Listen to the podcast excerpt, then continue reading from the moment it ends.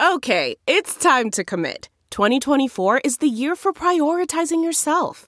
Begin your new smile journey with Byte, and you could start seeing results in just two to three weeks. Just order your at home impression kit today for only $14.95 at Byte.com. Byte Clear aligners are doctor directed and delivered to your door. Treatment costs thousands less than braces. Plus, they offer financing options, accept eligible insurance, and you can pay with your HSA FSA. Get 80% off your impression kit when you use code WONDERY at Byte.com. That's B-Y-T-E dot com. Start your confidence journey today with Byte. Man, that sunset is gorgeous. Grill, patio, sunset. Hard to get better than that. Unless you're browsing Carvana's inventory while you soak it all in. Oh, burger time. So sit back, get comfortable. Carvana's got thousands of cars under $20,000 just waiting for you. I could stay here forever. Carvana, where car buying meets comfort, meets convenience. Download the app or visit Carvana.com today.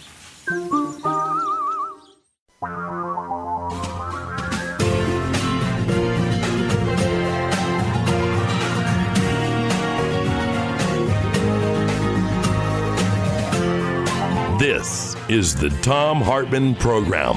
And greetings, my friends, patriots, lovers of democracy, truth, and justice, believers in peace, freedom, and the American way. Thom Hartmann here with you. A couple of data points that I want to lay out here for you all. On Monday, Dr. Brytney Cobia, a physician in Alabama, said that uh, all of the patients in her hospital who are dying right now, 100% of them, are unvaccinated people. And she said one of the last things they do before they're intubated is beg me for the vaccine. Uh, these are people who are, you know, in all probability going to die. She says, I hold their hand and tell them, I'm sorry, but it's too late.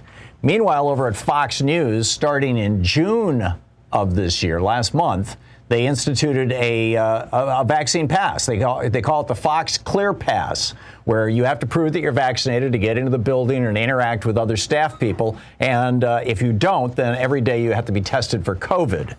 Meanwhile, Emmanuel Macron, the president of France last week, said, okay, that's it. You can't go to bars, restaurants, sporting events, anything unless you can prove that you're vaccinated. They've got an electronic vac, you know, essentially a vaccine passport over there. And I thought this one particular line, you know, somebody challenged him on this uh, during a press conference, and he said, "I am in favor of the French line right now. I no longer, in other words, people were saying, well, other countries don't don't mandate uh, vaccine passports." Uh, he says, I'm in favor of the French line right now. I no longer have any intention of sacrificing my life, my time, my freedom, and the adolescence of my daughters, as well as their right to study properly, to those who refuse to be vaccinated. This time, you are staying at home, not us.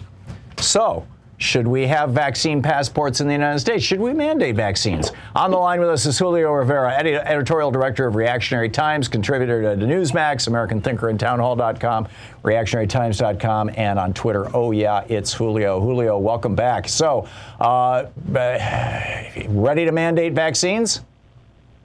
No, no. I mean, um, you know, there was a Saginaw, Michigan kid, 13 years old, that just died recently after taking the second dose of the vaccine. And listen, obviously, that's a rare case. Hey, listen, um, there was I'm a guy here in Oregon who died the other day after drinking milk. Yeah, I, that's true. That's true. Listen, the, the far majority of these cases with COVID, over 80% are, are asymptomatic. Um, I know that a lot of people um, were, were, you know, uh, criticizing the vaccine of, because of how fast it was produced. There's arguments on both sides of that, obviously. There are no arguments of, on the other side, Julio. They, no, they are. They are. They are. Because people who are vaccinated yeah, yeah. are not dying. And when they do, Listen, it's so um, rare that it becomes the exception that, that people like you can point to. But, it, you know, it, no, it, no. 99% of the people, 99 plus percent of the people who are dying right now, we and 97 plus percent of the people who are hospitalized right now are unvaccinated. We do know that, Julio. Listen, that's fine. You're using, you're, you're citing examples from one doctor. The, the fact of the matter is, I'm citing examples from the, the Centers for Disease Control. Listen, you know, if Dr. Fauci and, and the exchange between Dr. Fauci and Dr. Rand Paul, there's gain of function research being done in that at that laboratory. We still don't know a lot about Which has nothing to do with and whether we should be vaccinating this people. vaccine, Whether or not this vaccine is even effective against it. You know, there's people that are getting sick after the fact. And there's all kinds of reports going back and forth. I actually just read something um, that was published by uh, a British university saying that the, the antibodies persist in your body for up to uh, nine months after uh, you've actually uh, had it and, and already are over COVID 19. So listen, uh, uh, But the flip side of that, not, Julio, is that the Delta variant will reinfect people who have, even in, within the last month, had the first strain or even the alpha strain of COVID. That the Delta strain. So are we gonna? Are we supposed to get vaccinated? You know, indefinitely, just every year? We're going to rely on these vaccines that are that are rushed out to the market? Um, if you, know, want to live, completely properly and, and keep in mind, you know, uh, about 20 percent, about twenty percent of men who have had symptomatic COVID never ended up in the hospital, never died. But twenty percent of men who have had symptomatic COVID, the the, the major long-term side effect of it is erectile dysfunction. Doesn't that alarm Okay. people on the right? I don't. I mean, it's, I listen. It's a bad thing, I guess. But I mean, listen. There's, there's, I, as far as The vaccine would prevent that. mandating people to take a vaccine which they don't necessarily feel comfortable with what went into developing the vaccine. That's the problem I have. You're a liberal, Tom. Okay. Aren't you supposed to be all about choice? If I don't feel so let me comfortable back up from the that, vaccine, Julio. Why should I be forced to do I'll it give you that. to travel around? I'll give you that. I'm not, uh, you know, I, I asked the question should we be mandating vaccines or should we be doing vaccine passports? I am not specifically suggesting that we should be mandating vaccines, although I think that, you know, within the, a month or two or three when, when these vaccines finally get FDA approval, so that they can be mandated by schools and, and other institutions like measles is and smallpox and things like that. Mm-hmm. Yes, that yes. they should be included in that. But for right now, I would like to see a vaccine passport. We've got this, eh, what is it called? V Safe, I think, V-dash safe. over. The CDC has a vaccine passport system all in place. All they need to do is push a button. I actually signed up for it. Uh, New York and California have actually rolled them out. The Empire Passport Pass in, in New York. I don't know what it's called in California. But uh, bottom line is, I have Louise and I. The only restaurant that we've gone to in the last you know month or two since you know we've been reopened has been a re- have, oh, two restaurants have been restaurants that have large outdoor seating areas where we can sit six feet Mm-hmm. ab- away from people because I don't want to get the Delta. You know, even though I'm fully vaccinated, I could still get the Delta variant and and ha- end up with long COVID, and you know it's not going to kill me, but it could make me really really sick. I don't want that to happen. Exactly, If- yeah, If it a the- restaurant, on- if a restaurant was to have a sign that said you will be checked for your COVID vaccination status, just like you know, just like they check to see if you're 21 if they That's their serve right. alcohol. That's their right as a private as a private business. They can I do would that. start I have no patronizing that restaurant. Yeah, and that's and that's your right to feel that way. Listen, I personally have not gotten the vaccine. My daughter has an autoimmune commission, uh, condition who's, a, who's uh, 18 years old. She had to get it. I and my mother, who's 80 years old, got it, and I feel good about both of them having it. I personally don't have any issues, so I haven't had it. I think, like I said, it boils down to choice. If private businesses want to mandate, and they were doing this in baseball stadiums, um, you know, they, they were having vaccinated sections and things like that. If they feel the need to do that, you can go ahead and do that. It really is a matter to me that people have to go ahead and kind of figure out what's right for them, whether it's businesses, whether it's individuals, and that's okay. But once you start saying that you can't go in and out of the country and they stifle your ability to move around the world, that's a problem. I'm a multinational myself, and I wouldn't want to see, you know, that I have to be forced to get a vaccine in order to go back to Europe. I'm back in the United States now, but I'm leaving back to Europe in, in a matter of a couple of days, and I go back and forth, obviously, to see my kids. I don't want to have that issue. Yeah, uh, I believe Canada is requiring proof of vaccination when they reopen their border with the United States. I think on August 9th. I could be wrong on that, but uh, so you're okay with individual businesses saying you've got to prove your vaccine status to come in if they decide to make that choice. Why exactly, should because liability insurance they may they make affect their costs depending on how they handle Sure, COVID. absolutely. You know, going forward, So why not terrain. We don't know how a lot of this is going to play out. Yeah. why not schools? No, if the school if it comes down to where those uh, brand new vaccines that were kind of hastily put together. And granted, it was based on a lot of the research that was done on SARS, and that's what I was saying that there's good arguments on both sides of the vaccine because you know it is newer, but it was based on older. it's research. a 20 year old vaccine, really.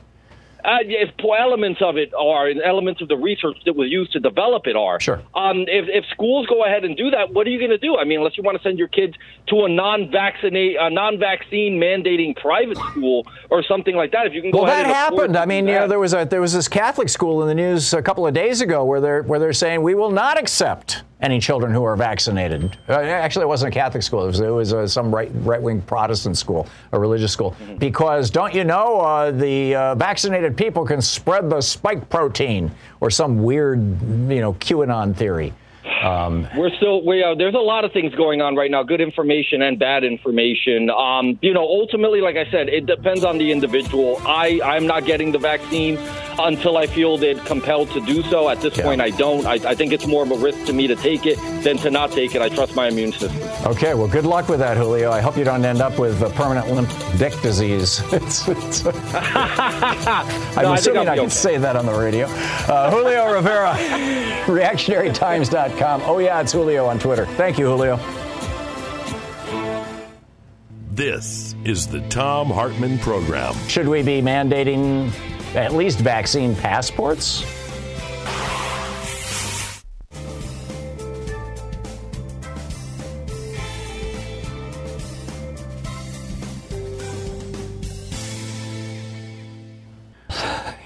what a day, huh?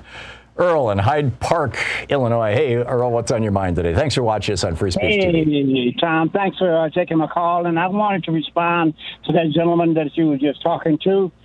I don't know what countries that he's been going to in Europe, but most of the countries in Europe has a vaccination uh, uh, passport kind.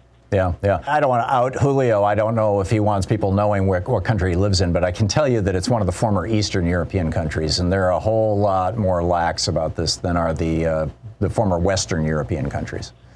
But how can he get on an airplane without proving that he's had? Uh, Well, some of these some of the some of these countries that used to be part of the Soviet bloc and are now you know members of of uh, you know the European Union, you know they, they have very different standards than France or Germany or England. So.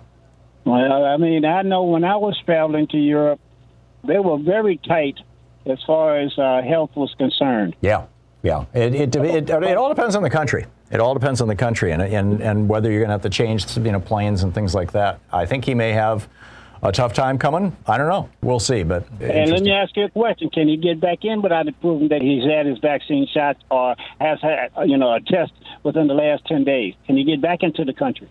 I don't know. I'm guessing actually the you know the countries that that require proof of vaccination, their fallback is, and this is for people. You know, I mean, it's intended for people who can't get vaccinated, people who have compromised immune systems, people who have allergic reactions to vaccines, you know, stuff like that. There, there's a small, you know, a tiny fraction of 1% of the population that just can't take vaccines.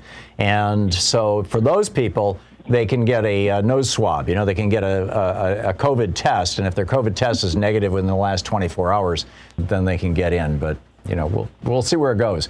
Earl, great question. Thank you for the call. Ryan in Los Osos, California. Hey, Ryan, thanks for watching Free Speech. What's on your mind? Hi, Tom. I was mainly calling.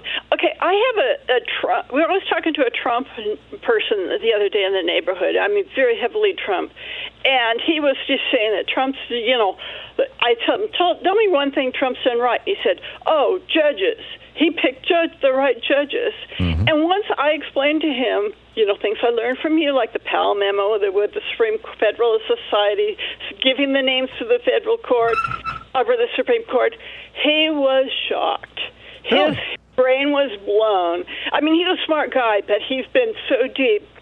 And he wa- started walking away and then turned back and he says, Well, the pandemic, the pandemic will tell. We'll see what happens with the pandemic.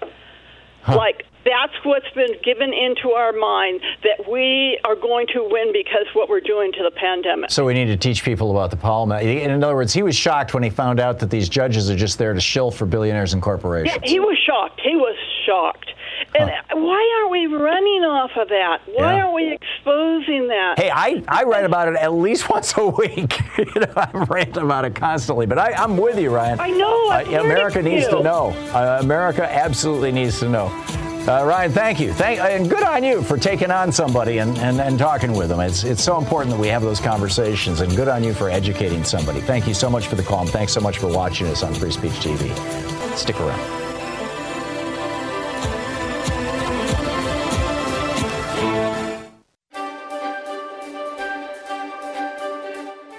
It's the Thom Hartmann University Book Club. Today we're reading from the crash of 2016. This is page 34.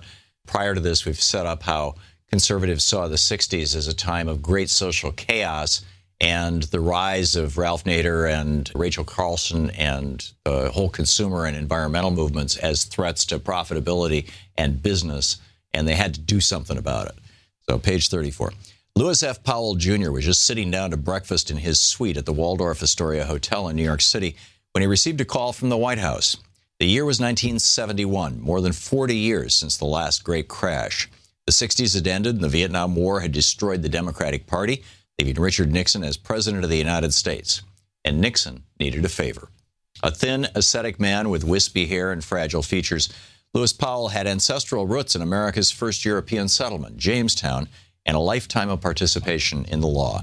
He deeply loved his Rich- Richmond, Virginia home and the law practice he had there, which mostly consisted of defending corporate interests and wealthy Southern white men. He walked comfortably, often in crepe soled shoes, dressed as a Southern gentleman, and spoke so softly that people sometimes leaned forward to listen. But when he spoke, his words were precise, well measured, and carefully considered. He was one of the most brilliant jurists of his day, and so it's no surprise that the Nixon White House was considering him for a seat on the Supreme Court, a job he turned down at first. But then when Nixon called him again at the Waldorf Astoria, he reluctantly accepted. As a Supreme Court Justice, Lewis Powell was very much the moderate, and his legacy on the High Court would reflect his balanced and authentic interpretation of the rule of law in America. However, just a few months before he was nominated by Nixon, Powell had written a memo to his good friend Eugene Sydnor Jr., the director of the United States Chamber of Commerce at the time.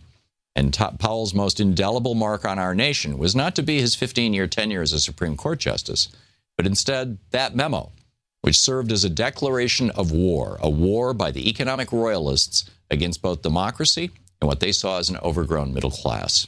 It would be a final war, a bella omnium contra omnis, against everything the New Deal and the Great Society had accomplished.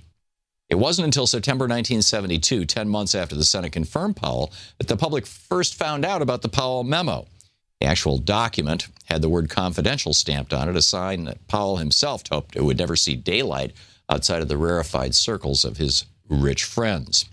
By then, however, it had already found its way to the desks of CEOs all across the nation and was, with millions in corporate and billionaire money, already being turned into real actions, policies, and institutions. During its investigation into Powell as part of the nomination process, the FBI never found the memo, but investigative journalist Jack Anderson did, and he exposed it in a September 28, 1972 column titled Powell's Lessons to Business Aired. Anderson wrote Shortly before his appointment to the Supreme Court, Justice Lewis F. Powell Jr. urged business leaders in a confidential memo to use the courts as a social, economic, and political instrument.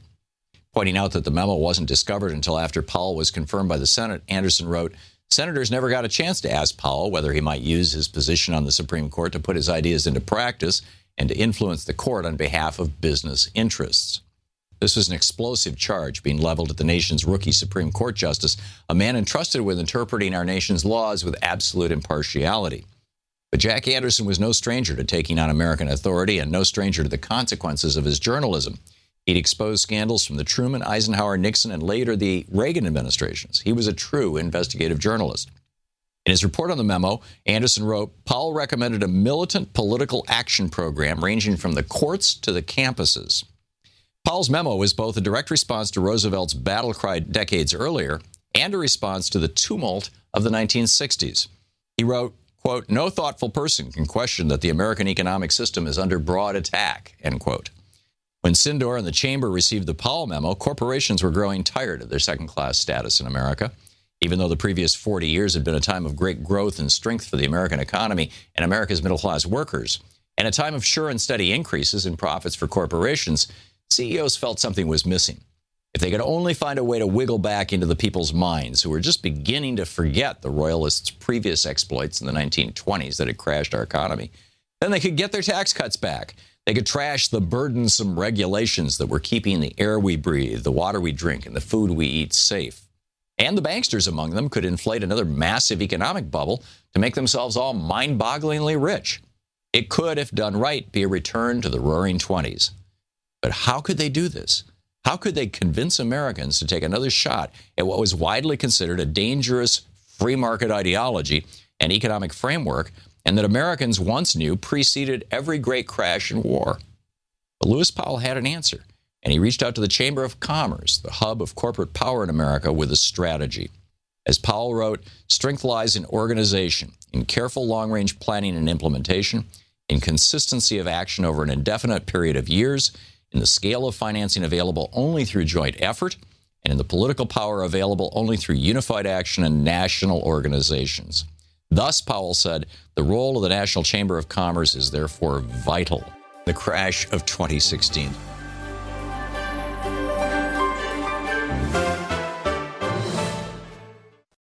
Sometimes Louise and I just crave a restaurant quality dinner at home without doing all the work or driving. Well, Cook Unity is the first chef to you service delivering locally sourced meals from award winning chefs right to your door every week. And it appears to be less expensive than other delivery options. Go to cookunity.com slash Hartmann with two N's or enter the code Hartmann with two N's before checking out for 50% off your first week.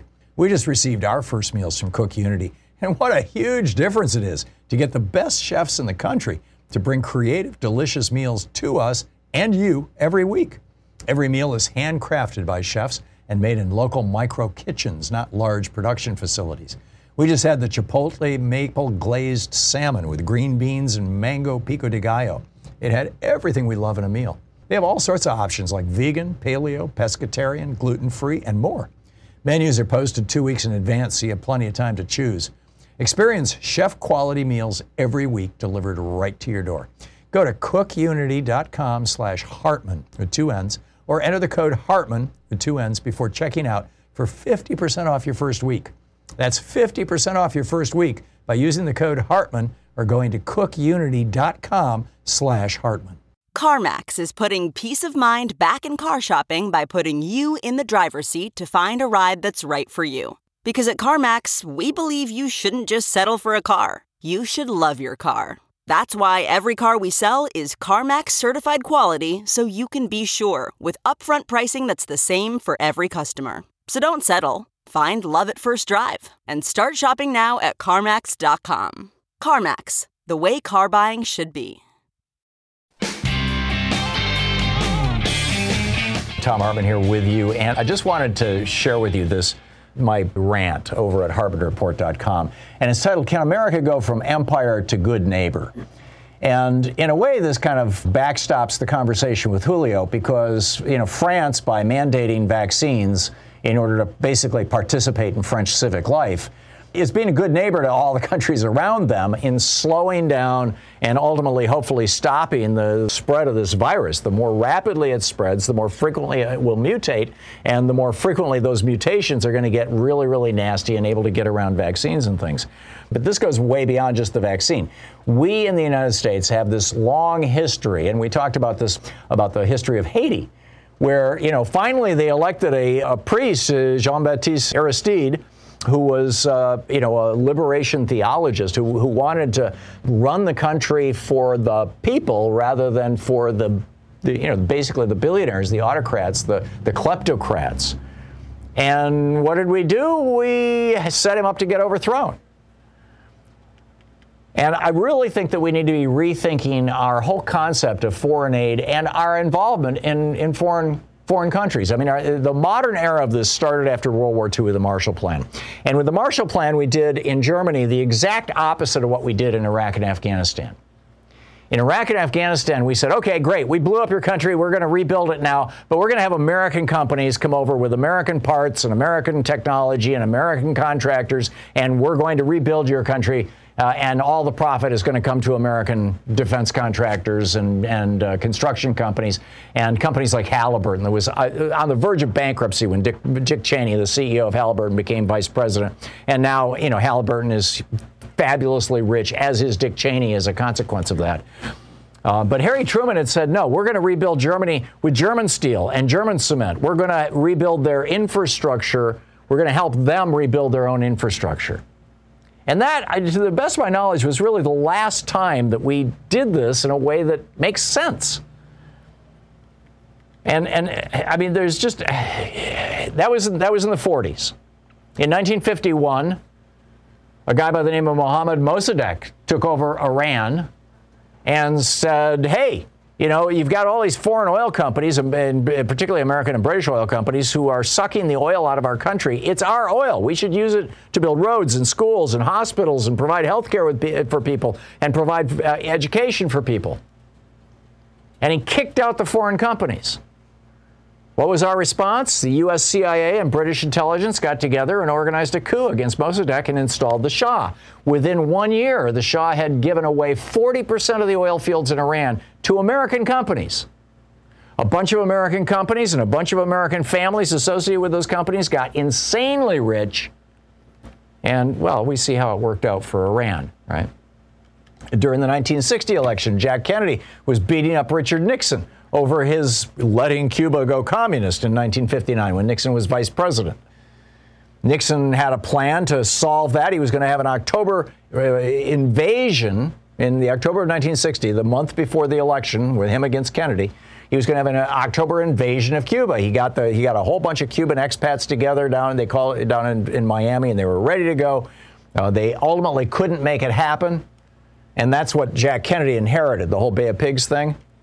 And Harry Williams, one of the guys who was one of the leaders of the Bay of Pigs, told me about a meeting that he had in the White House with Lyndon Johnson and Bobby Kennedy after Jack's assassination. It was about three months after his assassination, where they they Bobby had this operation AMWORLD, they, you know, to assassinate Castro, and he he had signed up Juan Almeida, the, the head of the uh, army, the Cuban army, to go along with us. And so they pitched it to LBJ, and LBJ said, I don't want anything to do with those effing Cubans. You know, he was just sick of it. In fact, he thought that uh, for some time, he thought that Jack Kennedy had been assassinated by Castro. So he says, instead, I'm going to make my stand against communism as far away from the Northern Hemisphere as I can. I'm thinking Vietnam. That'll get the Republican communist hawks off my back. Yeah, that worked out real well. I mean, we just have this whole series. What you know, the Chile and Argentina in '73 and '76. We supported both those coups through the CIA, and with Anaconda, IT&T, International Telephone and Telegraph, and Kennecott Corporation. They, according to our State Department, they were involved in these coups. And then you get uh, what came out of that? General Pinochet throwing people out of airplanes. Uh, you know, I was in Argentina in 2000 during the hyperinflation that was arguably, you know, the, the, one of the side effects of all this. It was years later. I've been in multiple countries, and over and over and over again, what I'm seeing is, you know, American foreign policy and American war policy, Afghanistan and Iraq, huge examples. You know, we destroyed these countries, and now we're leaving. We sucked all this. You know what the what the GDP of Afghanistan was before we invaded? Two billion dollars with a B, not trillion, $2 billion for the entire year. You're listening to the Thom Hartmann program. Average family wealth in Afghanistan when we invaded was $115. We could have given them $2 billion. They would have given us bin Laden, and that would have been the end of it.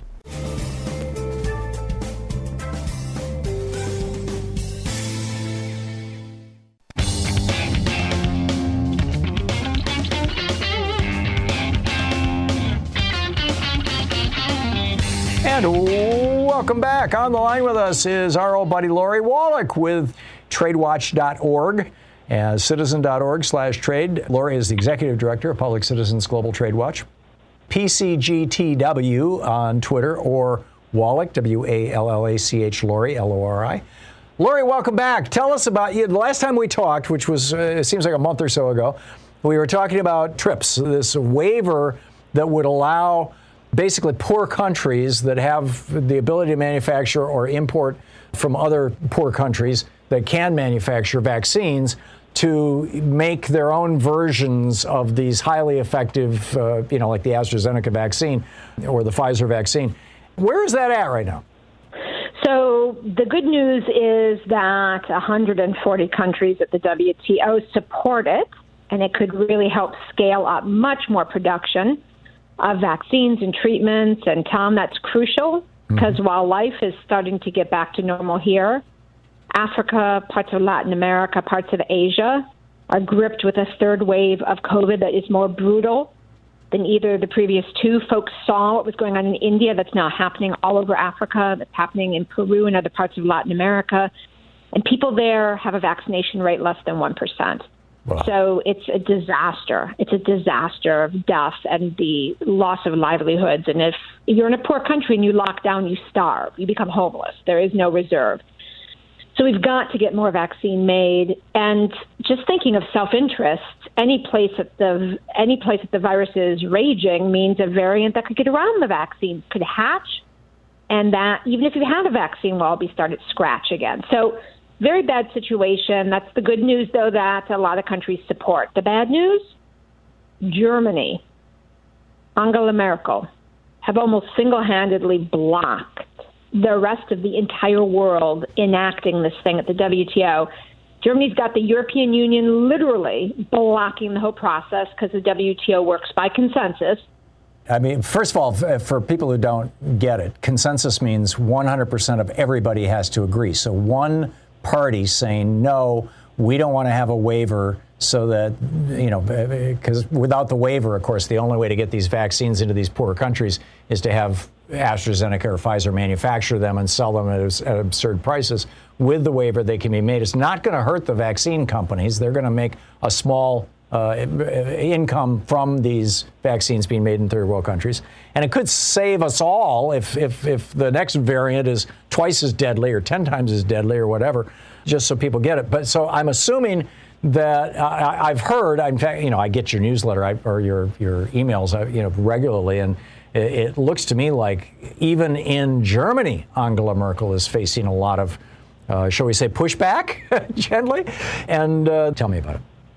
Well, what's very interesting is we have seen across the U.S. already starting last weekend protests at German consulates all across the country. And if folks want to know how to get involved in these, you can go to tradewatch.org. There's a list of all the activities. There are 18 different consulate protests. A lot of them are still happening. There was a ginormous one with hundreds of people in New York City, but and as well in front of the White House, a huge banner saying Germany stop blocking the COVID vaccine waiver was floated up with the background of the White House. New York Times story has that picture talking about the perversion of Merkel destroying her 16 year legacy, where she was seen as really a, a world leader with some compassion. When Why she is she doing this? Opened up Germany for Syrian refugees and, you know, seemed like the, the face of democracy, and in contrast to Trump acting like a lunatic. And yet, here she is about to have the end of her legacy as a pharma shill. I mean, yeah. it's literally Merkel versus the world against people getting life-saving vaccines. I, you know, Angela Merkel is not an idiot. I mean, she, you know, she's got a PhD in chemistry, as I recall. She's a very smart woman. She's a very competent politician, probably one of the most competent politicians in all of Europe. What possible rationalization is she using? And is her rationalization or excuse or whatever the right word is, is that popular in her own country, in Germany? So, what's heartbreaking is one of the key rationalizations seems to be one that's pretty racist and neocolonialist, and that is that there's no point in making this waiver anyway because those developing countries haven't the skill, the technology, the facilities to be able to make these medicines, so it wouldn't help. And the reality is, Thom, if you're in any place in Europe, in Germany, wherever, if you're in the U.S. a lot of times, and you need any number of different vaccines, flu, rabies, childhood vaccines, the likelihood is they're made in India. Right. By a place called the Serum Institute, which is produces an astonishing third of the world's vaccines. So the notion it can't be done is ridiculous. And in fact, right now in South Africa, in other countries, scores of companies are making vaccines for COVID. The problem is they're making the versions that are, say, the Russian ones that aren't quite as good and they need three shots, or they're making the ones that are, um, you know, vaccines that are harder to get around to people. And so we have basically the US and Europe having these mRNA vaccines, the only approved ones, they're the fastest to scale up production because they're, you know, there are no living cell lines. It's just all chemistry. And right. so lifting the patents, the copyrights, and sharing that technology is the way to most quickly get the whole world vaccinated. So the argument you can't do it is baloney. Probably the real argument is just ugly, and it's not informed either. And that is, I think there's a sort of nationalism around the fact that one of the discoverers of those amazing mRNA vaccines is a German company called BioNTech. Right. But here's the part I don't get because you're right. She's super smart and she's, you know, a very competent politician. BioNTech sold the license for its creation. They're scientists there. They're not a manufacturing company. They sold it to Pfizer. So if a company is going to lose money on not being able to have absurd high prices, because Pfizer's acknowledged there's a global shortage of vaccine, they think next year they're getting away with charging $175 a shot after they say the, the, the, the crisis is over in Europe and the U.S. Right now it's 20 bucks pandemic pricing. They reckon you don't get away with charging that much unless there's a shortage. Yeah. Pfizer, if anyone's going to lose money, it's going to lose money. Not the German company. The German company gets whatever the licensing fee is for every met every right, and shot. Pfizer's a publicly paid. held company, isn't it, based here in the United States? It's a U.S. company. It is, and it is a huge manufacturer, and it has been 100% refusing to make agreements with other companies, right. even to pay Pfizer to wow. make more volume. So Angela Merkel is essentially the Joe Manchin of the world when it comes to vaccines heartbreaking but true. But here's the thing everyone can help change this because, number one, if you go to tradewatch.org, there is a big online action where at this point the German embassy in Washington, the main embassy, is getting flooded, tens of thousands of letters from Americans basically saying, Angela Merkel, stop blocking this, get out of the way of progress, get Germany on the right side of history. And so you personally can help wave in, tradewatch.org, go to the action page. But also, there's still a dozen or more of these protests around the country. So if you want to actually, and they're getting coverage, folks. They're getting coverage in, back in Germany. Our brothers and sisters who are trying also on the ground in Germany to move her are thanking us in the U.S. from helping them in partnership to try with solidarity to basically show she can't run, she can't hide. She needs to just get the hell out of the way of the vaccines. Yeah. And wherever she goes, she's going to be under heat. So there's, you know, everyone can help because literally it's like, it's just this one last straw that has to be fixed and we can get what we want. There you go. And you can find out all about it at tradewatch.org. Lori Wallach, the executive director. Lori, great talking with you again. Thank you so much. Thank you. And keep up the great work. It is, uh, it is amazing stuff. Stick around.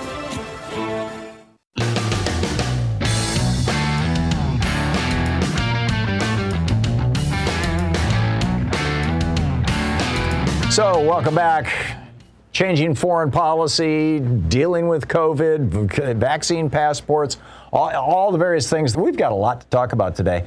What a time, huh? Irving in Miami. Hey, Irving, what's on your mind today? Hello, Thom. How are you doing today? Good. What's up? Yeah, I wanted to talk about the vaccine passports because that tends to be the hot topic nowadays, especially most recently. I know libertarians and others, like Republicans, have a problem with vaccine passports because, in a way, it feels like it, it limits or obstructs with their civil liberties. I tend to disagree, and I'm, I myself am a libertarian. And the reason I say this is because I feel like other countries have the obligation and the right. Well, I feel like other countries have the right to ask people who are entering their country who are crossing their borders to show verification or proof that they are vaccinated because these countries have an obligation to protect their citizenry from diseases. And that's part of a government's function is to protect its citizens by any means necessary. As, long as they respect the you know international law and, and of course they respect their own laws as well but if I myself, for example, if I myself am heading to the United, if I myself, a U.S. citizen, am heading to Canada, Okay, I will not be upset if Canada asks me for some verification of if I have a vaccine, right. because they have the right to ask me to show proof of am I vaccinated or not. Because in a way, they have a duty to protect their own citizens. Yeah, well, and this is nothing I, new, by the way, Irving. I, I had to, mm-hmm. uh, in order to get into Kenya, as I recall, maybe it was Uganda, but I'm, I'm pretty sure it was Kenya. There's this yellow card. It's an international vaccine status card that you get, you know, from a mm-hmm. physician and I had to get a yellow fever vaccine. I had to have tetanus. I had to have what, dengue. I think uh, I, I, forget what it was. There were there were three or four diseases that I had to be vaccinated for just to, just to get into that country. The airline wouldn't let me on the plane until I could prove that I was vaccinated because they knew that you know when we got to the to the other end, I'd get put on the plane and be sent back home if I wasn't vaccinated. You know, our schools right. do this. I think you're absolutely right. And by the way, what's so weird is that the same people who 40 years ago and 60 years ago were saying, you know, it's the absolute right of an individual store owner to refuse service to anyone, including because they don't like the way they look, like their race. You know, they were defending, you know, right, exactly. that they were defending that. And then, and then the more modern era, they they defend store owners' right to have a sign that says no shoes, no service, right? No shirt, no shirt, no shoes, no service. Um, so why shouldn't store owners be able to say no vaccine, no service? Hey, you know, no shirt, no shoes, no vaccine. You just go someplace else. And why shouldn't mm-hmm. countries be able to do that either? I, you know, I think you framed the argument very well. Uh, you know, with the the duty to protect. Thank you very much for that, John in West Fork, Arkansas, listening on KPSQ. Hey, John, what's up? Hey, Thom. Um, about uh, Saudi Arabia spying, you mentioned in passing that Merrick Garland has decided not to prosecute Wilbur Ross for lying to Congress. Yeah. I just want to give you a heads up. I've come across a couple of sources saying that this I, story. I was wrong. It was true. Bill Barr. Yeah, okay. I should know if you were aware of that.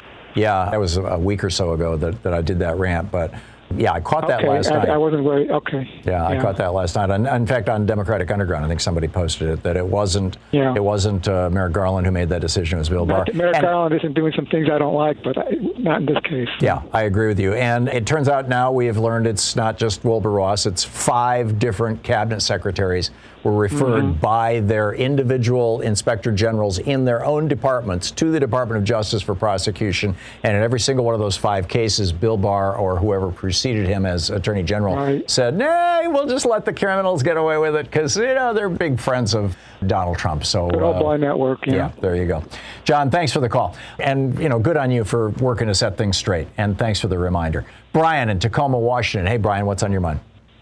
Hi, I just wanted to contend what Julio was saying about traveling to Europe. I'm a tourism management professional who is, as we speak, planning a trip for a bunch of people to Europe that may still get canceled because because well you know why because of, but it's absolutely just mischaracterization when Julio's like I don't want my my you know, and I don't want to be restricted when I go to Europe. I just want to be able to travel there, and it's not happening in Europe. It, it's totally happening in Europe. They all over the place. They have vaccine mandates now. You can usually get around the mandates, but very often you have to get a test before you go. You have to uh, you have to self isolate for five to fourteen days. If you don't, you know, if you're coming from different countries. The point is that every single country has assessed every other country, and they all have their own set of rules about every other single country. So just the the characterization by Julio that like, no, right now I can just travel to Europe, no problem, and that shouldn't right. be imp- uh, impeded. It's absolutely untrue. It's well, absolutely sorry. It's absolutely a mischaracterization. Yeah. Yes, in many cases he could go without a vaccine, but he would have to pay for his own uh, self isolation for up to 14 days and his test, and it's just it's, it's and I'm guessing he's doing he's that. You know, I, I, I, Julio has has you know I, have known Julio for a few years, and he's never just like straight up lied to me. I mean, you know, he'll he'll push crazy positions on the right, but you know, saying that he's not vaccinated, I completely believe him. And I'm guessing that what he's doing is he's doing the required COVID test before he gets on the airplane and showing the certificate that he's COVID negative to get through customs and things like that. But I think he's going to have a challenge when he goes when he tries to go back home to Europe. But in in many cases, that's true. But in many cases, depending on which country you have come from, mm-hmm. you still have to prove. You still have to isolate once you're there, depending on which country you've come from. Currently, yeah. the U.S. is one where you generally only have to prove once your test. But I mean, the point is, is you can't just freely travel around Europe. Even hotels and restaurants are requiring a test within the last 72 hours often. So for instance, if you if you got over there but then you were there for a week and then you went into a hotel, you probably have to sh- get a new test. Right. So it's just it's it's yeah. It seems like it wouldn't be worth the trouble, but yeah, I, I, I agree with everything you're saying, Brian. And and thank you for uh, an authoritative voice weighing in on this. I appreciate it. John in Bowie, Maryland. Hey, John, what's on your mind? Well, I just want to make a comment on Julio. I guess his position, and, and no one's really talking about this, but there's a medical cost that that comes along with COVID, and some of the some of these people who who don't want to, you know, wear the mask, become vaccinated, if they end up sick, they're going to have to pay a tremendous amount of money. And everyone knows that when, when it comes to hospitals and, and hospital bills, that's the number one cause in certain areas for bankruptcy. John, let me backstop you on this, and then you can finish your rant here. The, uh, yesterday, the Journal of the American Medical Association published a new study that found that there are $140 billion in unpaid medical bills in the United States. Roughly one in five people in the United States has medical debt that has been turned over to a collection agency. You know, it's been sold to a third party. National Nurses United said this is not the sign of a broken system. It's a profiteering healthcare system working just the way the corporate price gougers want it to. Medical debt is highest among people who live in the South, in states that did not expand Medicaid. That's a dozen states, all controlled by Republicans. And this new national survey conducted by the Commonwealth Fund found that more than a third of insured U.S. adults and half of uninsured U.S. adults had difficulties in the past year paying for medical bills or paying off medical debt. Uh, it's mind boggling, and you're absolutely right. COVID is adding to that. Yeah, and, I think that no one really, really uh, talks about that. Now, if you really want to stop this whole debate on whether to get vaccinated or not, then you you should put a surcharge or, a cost on that. Because right now we're dealing with medical welfare, as far as I'm concerned. Folks are getting out here thinking they can do whatever they want to do. They get sick, and then we're footing the bill because basically our rates have to go up, or, or some cost to us will have to go up to pay for what they've done. Exactly. And and I'm just waiting to see how long it's going to be and I don't think it's going to be very long at all. I'm guessing probably in the next month or so that the big health insurance companies are going to start saying, if you are not vaccinated and you want us to pay for your, your $100,000 a day stay in the ICU when you get COVID, we're going to consider that a preventable condition and you can pay your own damn bills. And I'm surprised, frankly, they haven't done it before now, John. And when that happens, uh, maybe, maybe that'll be an incentive for people. I don't know. It, it requires some thinking ahead. John, thank you. you your, your, points are very, very well made, and I appreciate the call. And thank you for listening to us on SiriusXM. More of your calls and my rants on the other side of this break. Stick around. You're listening to Thom Hartmann. Visit thomhartmann.com for audio and video archive. We're just getting started here. It's the Thom Hartmann program, speaking the truth to multinational corporations would really rather you didn't know all about. Quick math. The less your business spends on operations, on multiple systems, on delivering your product or service, the more margin you have and the more money you keep. With higher expenses on materials, employees, distribution, and borrowing, everything costs more. NetSuite is the number one cloud financial system, bringing accounting, financial management, inventory, HR, all into one platform and one source of truth. With NetSuite, you reduce IT costs because NetSuite lives in the cloud with no hardware required. It's accessible from anywhere. You cut the cost of maintaining multiple systems because you've got one unified business management suite. You improve efficiency by bringing all your major business processes into one platform, slashing manual tasks and errors. Over 37,000 companies have already made the move. So do the math. See how you'll profit with NetSuite. By popular demand, NetSuite has extended its one-of-a-kind flexible financing program for a few more weeks. Head to netsuite.com slash Hartmann with two N's. netsuite.com slash Hartmann. That's netsuite.com slash Hartmann. Okay, picture this. It's Friday afternoon when a thought hits you. I can spend another weekend doing the same old whatever, or I can hop into my all-new Hyundai Santa Fe and hit the road. With available H-Track all-wheel drive and three-row seating, my whole family can head deep into the wild. Conquer the weekend in the all-new Hyundai Santa Fe. Visit HyundaiUSA.com or call 562 for more details. Hyundai, there's joy in every journey.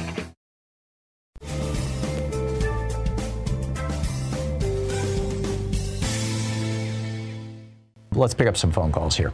Jeffrey in Des Moines, Iowa. Hey, Jeffrey, what's on your mind today? Thanks for watching us on yeah, Free Speech.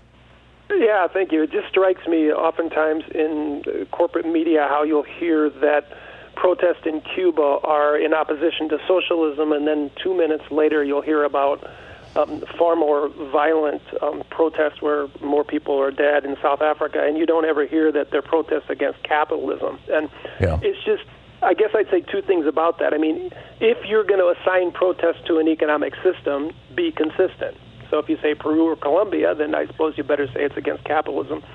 But the other dynamic is, I mean, I'm a teacher, and all countries have mixed economies. I, there, there really aren't barely any capitalist countries or socialist countries in the world. All countries have have mixed economies. The irony being that in Cuba, a lot of the uh, sanctions on remittances and cruise ships not coming in are really hurting an emerging private sector. Yep. as as uh, you know, we know that the private sector needs uh, money to recycle.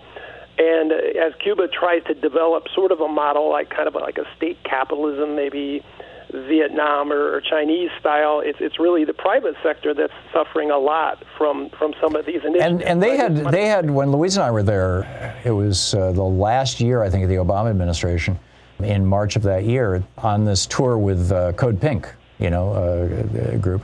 The restaurants that we went to all over Cuba, I mean, or all over Havana anyway, and a couple of outside of Havana, they had legalized basically small enterprise. You could have your own restaurant and you could have up to 50 tables. Or maybe it was that you could seat up to 50 people. I, I remember the 50, it was one or the other. And, you know, we visited all these small restaurants that, you know, were little family enterprises.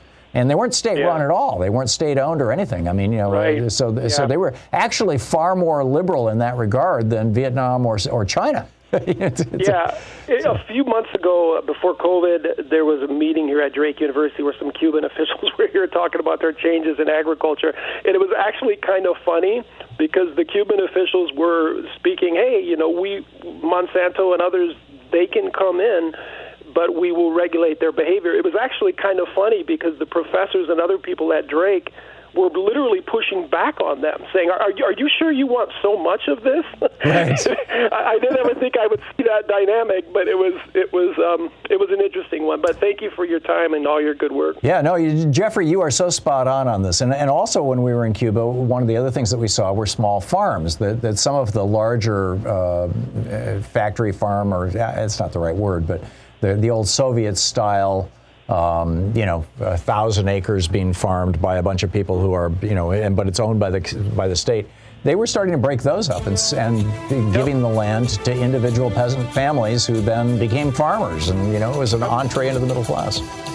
So, anyhow, Jeffrey, thank you for the call. That was uh, very thoughtful, very insightful, and I appreciate it.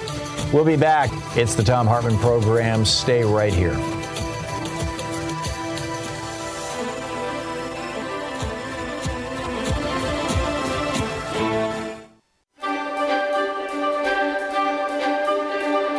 It's the Thom Hartmann University Book Club. Today we're reading from Living in the Chemical Age How an Ounce of Prevention Can Protect Your Family from a World of Toxins by Dr. Janet Newman.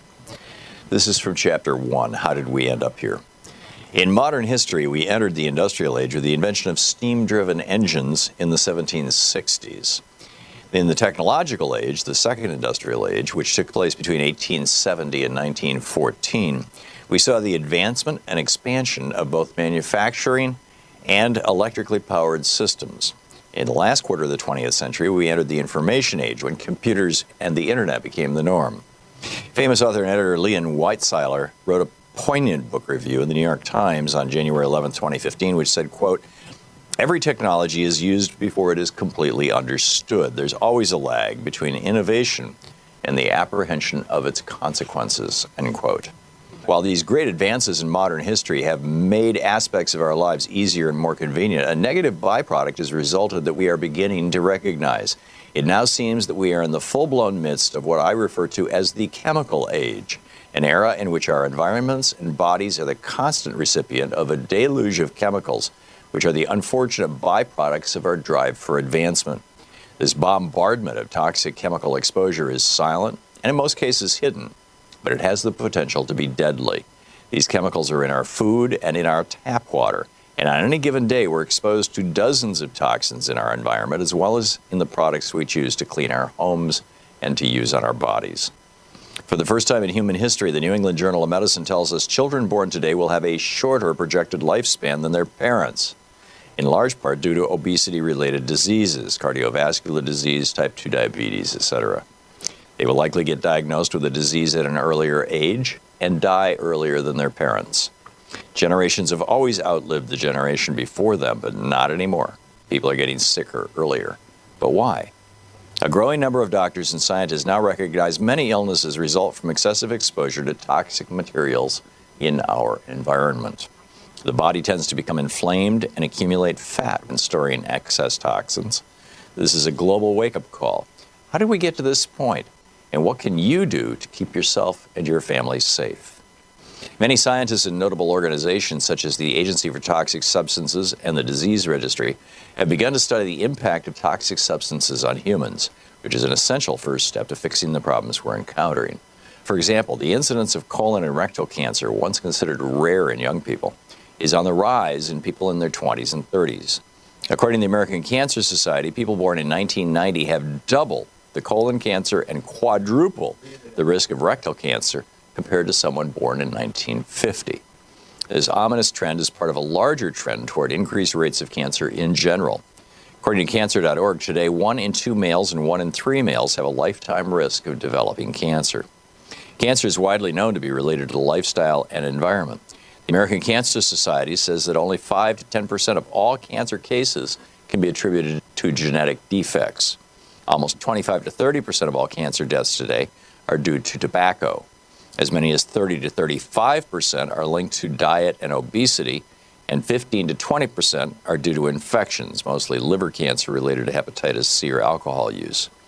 The remaining percentage, somewhere between 5 and 25 percent, is mostly due to environmental pollutions, radiation exposure, and stress. The emerging science of epigenetics, which looks at how the environment impacts your genes, is showing us that toxins that act, can activate the genes responsible for causing cancer. The choices we make have a powerful effect on which genes are switched on and off, and ultimately on whether we get cancer or not. However, cancer isn't the only concern.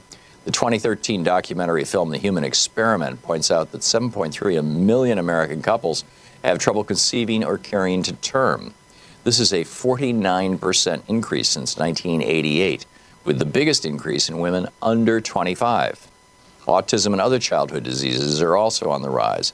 According to the CDC, in the 1980s, about 1 in 10,000 children had autism. In 1999, 1 in 500 kids had autism. In 2008, it was 1 in 88 kids. And in 2016, it was 1 in 68 children. It's five times more common in boys. The current figures for autism are 1 in 42 boys and 1 in 189 girls.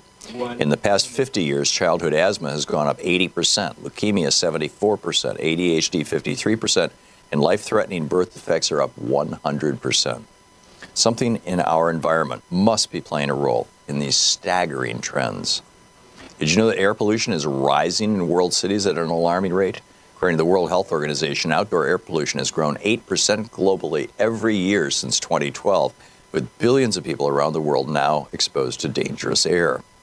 Dr. Flavia Bustreo, Assistant Director General for Family, Women's and General Children's Health for the World Health Organization, has said, quote, as urban air quality declines, the risk of stroke, heart disease, lung cancer, and chronic and acute respiratory diseases, including asthma, increases for the people who live in them. When dirty air blankets our cities, the most vulnerable are the most impacted, living in the chemical age.